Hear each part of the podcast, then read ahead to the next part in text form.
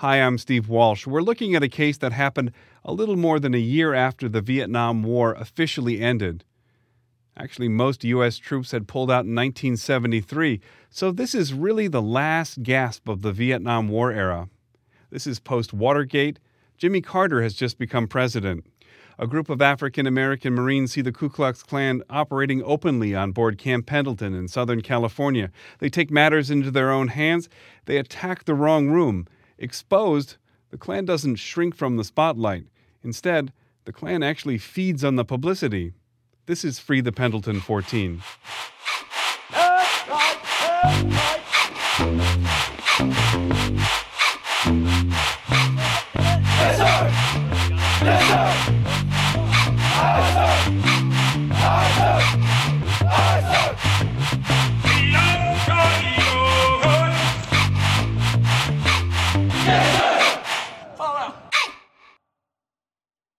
I'm watching a clip from the CBS News from December 6, 1976. The incident happened in mid November. By December, the three major networks are in San Diego for the initial hearings in the case. Mayona Gibbs is representing Clarence Pendleton's Urban League. It's hard to tell where she is. I assume court martials would be held on a Navy base. Certainly today, they wouldn't allow outside groups to set up shop and offer interviews to the press inside a base. She's telling CBS that this was not the only racial confrontation at Camp Pendleton, that there are more provocations that haven't come out so far. She makes it clear that the Urban League's focus is on the Marine Corps' attempt to cover up the presence of the Klan. No, but Gibbs really isn't the focus of this report. She's more like the rebuttal to the Klansmen who are absolutely blanketing the networks, while the African American Marines are locked in the brig. By the time the networks arrive, David Duke is already there. Dressed in a suit and tie, Duke is small. He speaks in pleading tones. Originally a neo Nazi, Duke founded the Knights of the Ku Klux Klan a few years earlier. The Pendleton Klansmen say they belong to his particular offshoot of the KKK. By 1976, Duke has already developed a knack for getting on TV.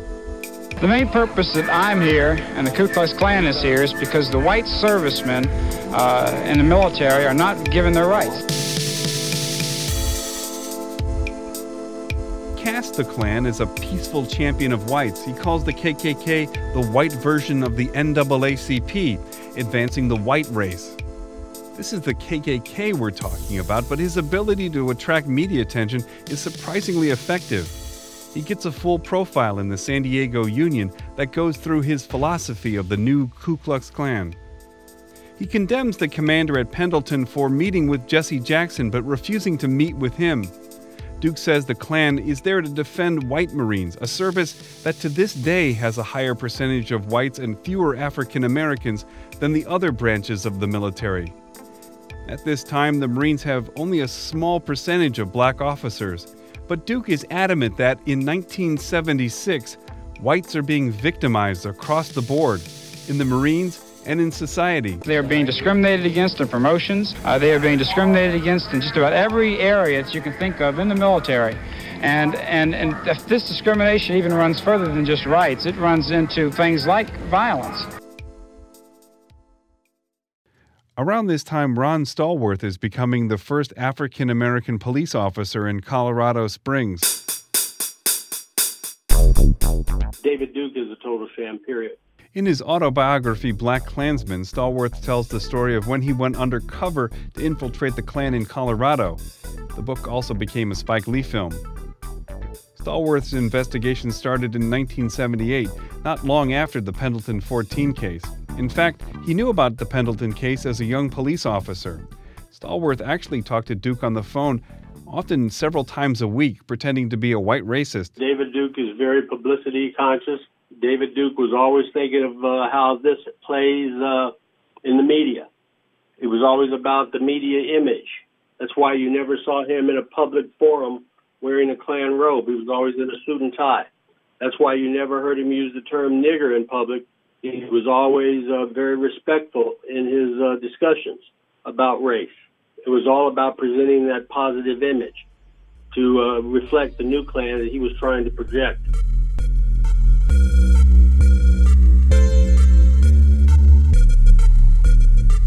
So let's try to untangle this. Because the African American Marines got the wrong room, the Klansmen weren't actually directly involved in the incident. So, on its face, it's hard to see the Klansmen as victims. If anything, they lucked out. What Duke and the other Marine Klansmen decide to do is seize on the Marine Corps' decision to transfer them out of Camp Pendleton to other Marine bases around the country. One of the Klan Marines, Corporal Daniel Bailey, did a round of national interviews. He told NBC News that the Klansmen were looking into possible legal action, that no charges were brought against them, and they weren't doing anything illegal.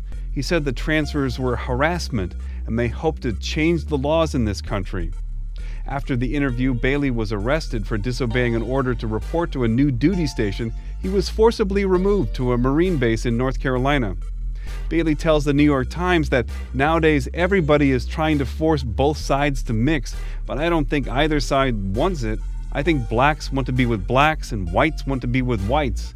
And it's not right what they're doing. The Marines are taking away from the white Marines and giving more to the blacks to the point where it's reverse discrimination.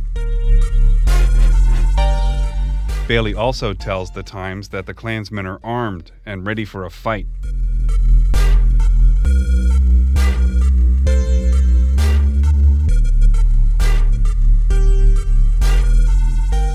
Bailey and the other Klansmen actually do file a lawsuit, saying the Corps' decision to move them was infringing on their First Amendment rights. A lawyer with the American Civil Liberties Union agreed to take their case. Their lawsuit sought $775,000 in damages. It named the Marine Corps, the Secretary of Defense, and the leadership at Pendleton. Mike Panzer was a young lawyer in San Diego. A few years earlier, Panzer won an award from the NAACP for successfully defending one of the African American sailors charged with assault in 1972 on board the USS Kitty Hawk. Sometimes described as a mutiny, a fight broke out between blacks and whites on board the aircraft carrier, which lasted for hours. It's hard to determine what sparked the riot, but at least part of the underlying cause was a heavily segregated Navy where African Americans were often relegated to the least desirable jobs. Panzer remembers sitting down with a Klansman for the first time. I'm Jewish.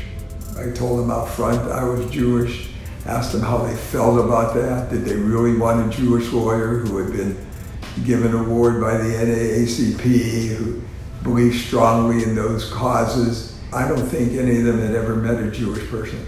I don't think one member of that group had ever met a Jewish person. They were ra- no one's born with hate in their heart. I'm convinced. Uh, you have to learn hate. You have to be conditioned to live a life where you're operating based on racism and hate for other people. He argued that belonging to the Ku Klux Klan wasn't illegal in the Marine Corps in 1976. They, they believed that they were being punished for their political beliefs.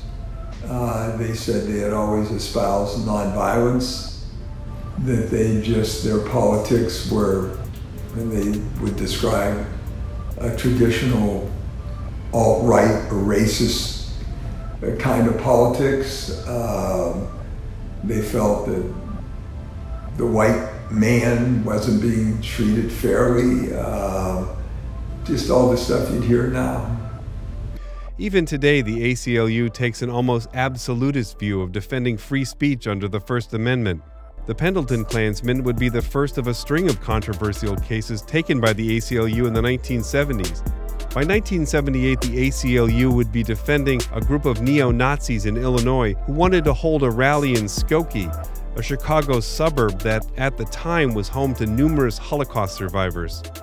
If you think, uh, absurd though it may sound, that the white people are being treated unfairly in this country and you want to form a political group to defend those rights where you believe they're being infringed upon, you're free to do that. Members of the ACLU were also offering their legal help to the African American Marines caught up in the case.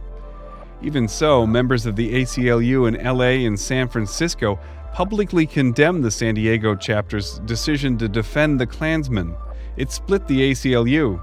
Before the case was over, at a forum in LA, Panzer would debate one of the Pendleton 14 attorneys, David Weitzman. Weitzman was also on the national board of the ACLU.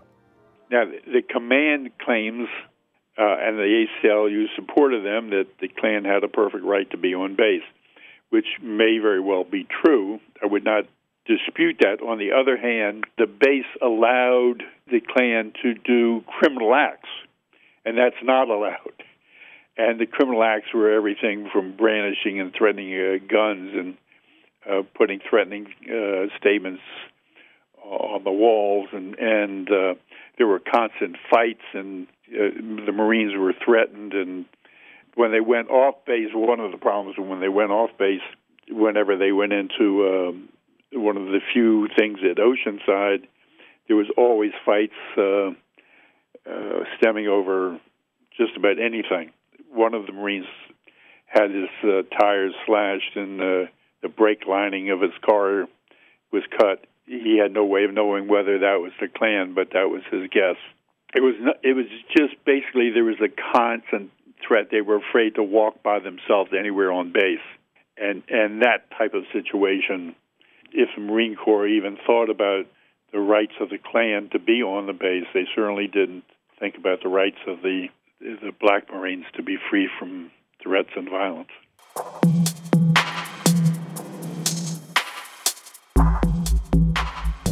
Okay, deep sigh.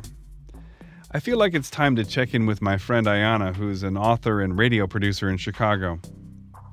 I tell you what I was expecting when I came across references to all the networks reporting on this story and the big national newspapers coming into town. I thought they would have blown the lid off the Klan being in the Marine Corps. Instead, a lot of the publicity just shifted to David Duke. I don't know. I mean, I'm totally not shocked by this, and maybe that's because I'm thinking about things that are happening in the more recent past where you have folks who are being given platforms to speak the same sort of hateful rhetoric. And we're talking about 2018. So maybe I'm just desensitized in general. To me, I'm seeing a lot of parallels.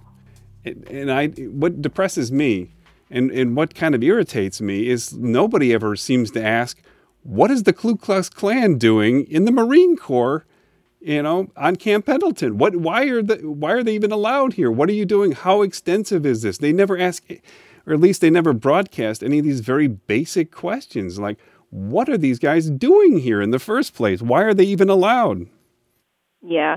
I mean, maybe there's just the assumption of freedom of speech. But see, the problem, I mean, my problem from my perspective is it feels as though there's a false equivalency set up. Like, this is just another point of view. And in order for these news outlets to appear um, unbiased, right?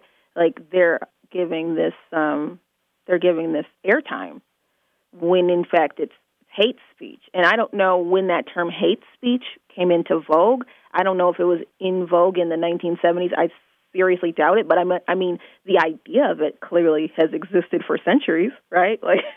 it's not a new thing. Right. But there's a difference between, and that's the other thing. I, I will bring that up. David Duke is one of these classic examples of people who are spouting hate speech but sound super reasonable. Like the tonality is very reasoned and educated, and maybe that's part of why it was. Like he wasn't always screaming with a vein popping out of his neck, calling people names. No, he was you know, creating this idea that, um, like you said, that white people were people that were under attack.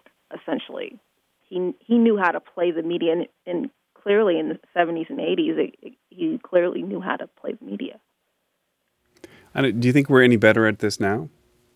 By we, you mean the media?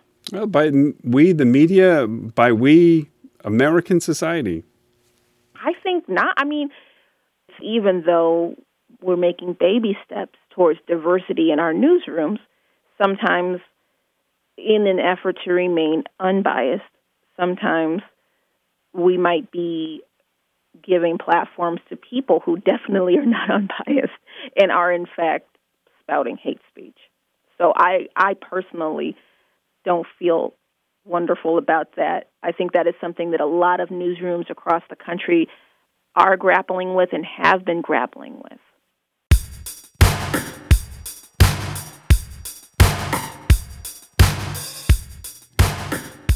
Ricky McGilvery experienced racism growing up in Dallas, but he feels as a young Marine in the 1970s, Pendleton felt worse. Certainly worse than what he was expecting. From the time you went in, you understood there are certain clubs that you didn't go to on base because whites had it, because, you know, you don't want to go in there and you might have a white friend, but you tell your white friend, I ain't going in there because you know what? When them jokers start drinking, everything cool while they drinking. Uh, but when they get drunk, you're gonna have to fight your way out that club because you black. And look like Steve look like the more they drink, the more blacker we got. So we will stay out those clubs.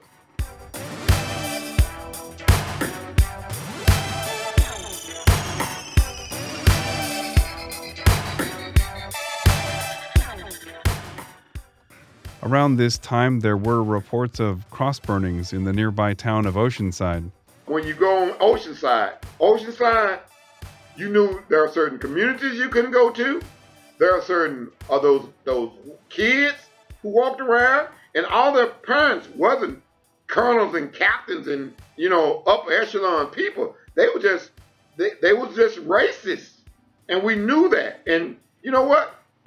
It was okay for you to be racist because guess what? I'm black and proud. And we were saying it loud.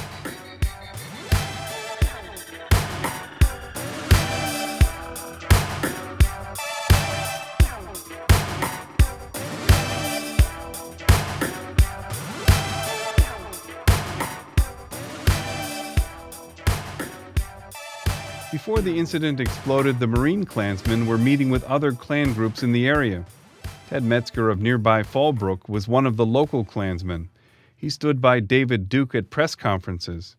Metzger is often described as an out of work TV repairman. He would later have a falling out with Duke, but after the publicity over the Pendleton case, Duke would make Metzger the grand dragon of the Klan in California. For a time, they toured the West together. Historically, California has been known as the birthplace of hippies and a hotbed of the anti war movement, Larry Christian remembers San Diego was also the home of several groups on the far right. Before the Pendleton 14 and the kind of in the earlier 70s, there were some very scary paramilitary organizations. There was a group called the Secret Army Organization, that, and like they were night riders. They would shoot up people. There was a I knew some people who lived in a house on uh, Market Street, who in a duplex, and somebody threw a hand grenade into their living room over what? Well, because they were kind of kind of left anti-war activists, and that and they were the enemy of uh, secret army organization. San Diego used to be a lot uh, riskier place to be an activist than it than it is now.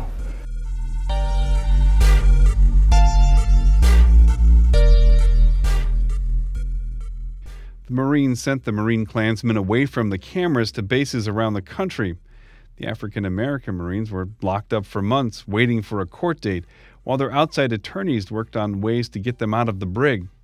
After over a month, Ricky McGilvery said the seriousness of the case was beginning to sink in, though they didn't really talk about the case to each other. You had Roots that had just came out, and we was busy looking at Roots a lot of times. Just just didn't talk about the courts and what was coming up and all that because it was just too much, man. You know, you you locked up and you don't know what's going to happen the next day or the next day. So, you know, we be at that nighttime looking at Roots, and every now and then we have a conversation, but I don't remember the conversation. I really don't. Roots is the ABC miniseries based on Alex Haley's book about his family's journey through slavery. It debuted in January 1977.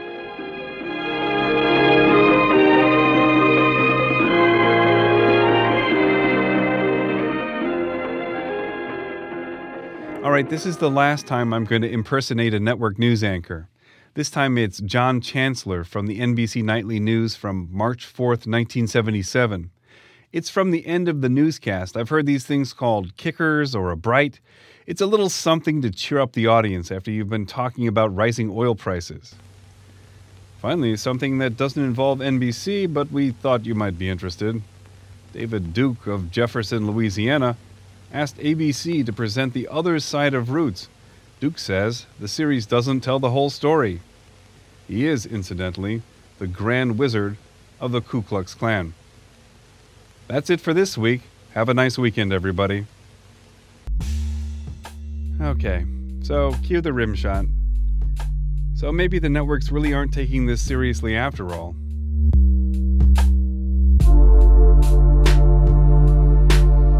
Coming up on the next episode of Free the Pendleton 14, what was really going on at Camp Pendleton in the months before the attack? The courts martial paint a picture of a Marine Corps in denial about the racial animosity on base.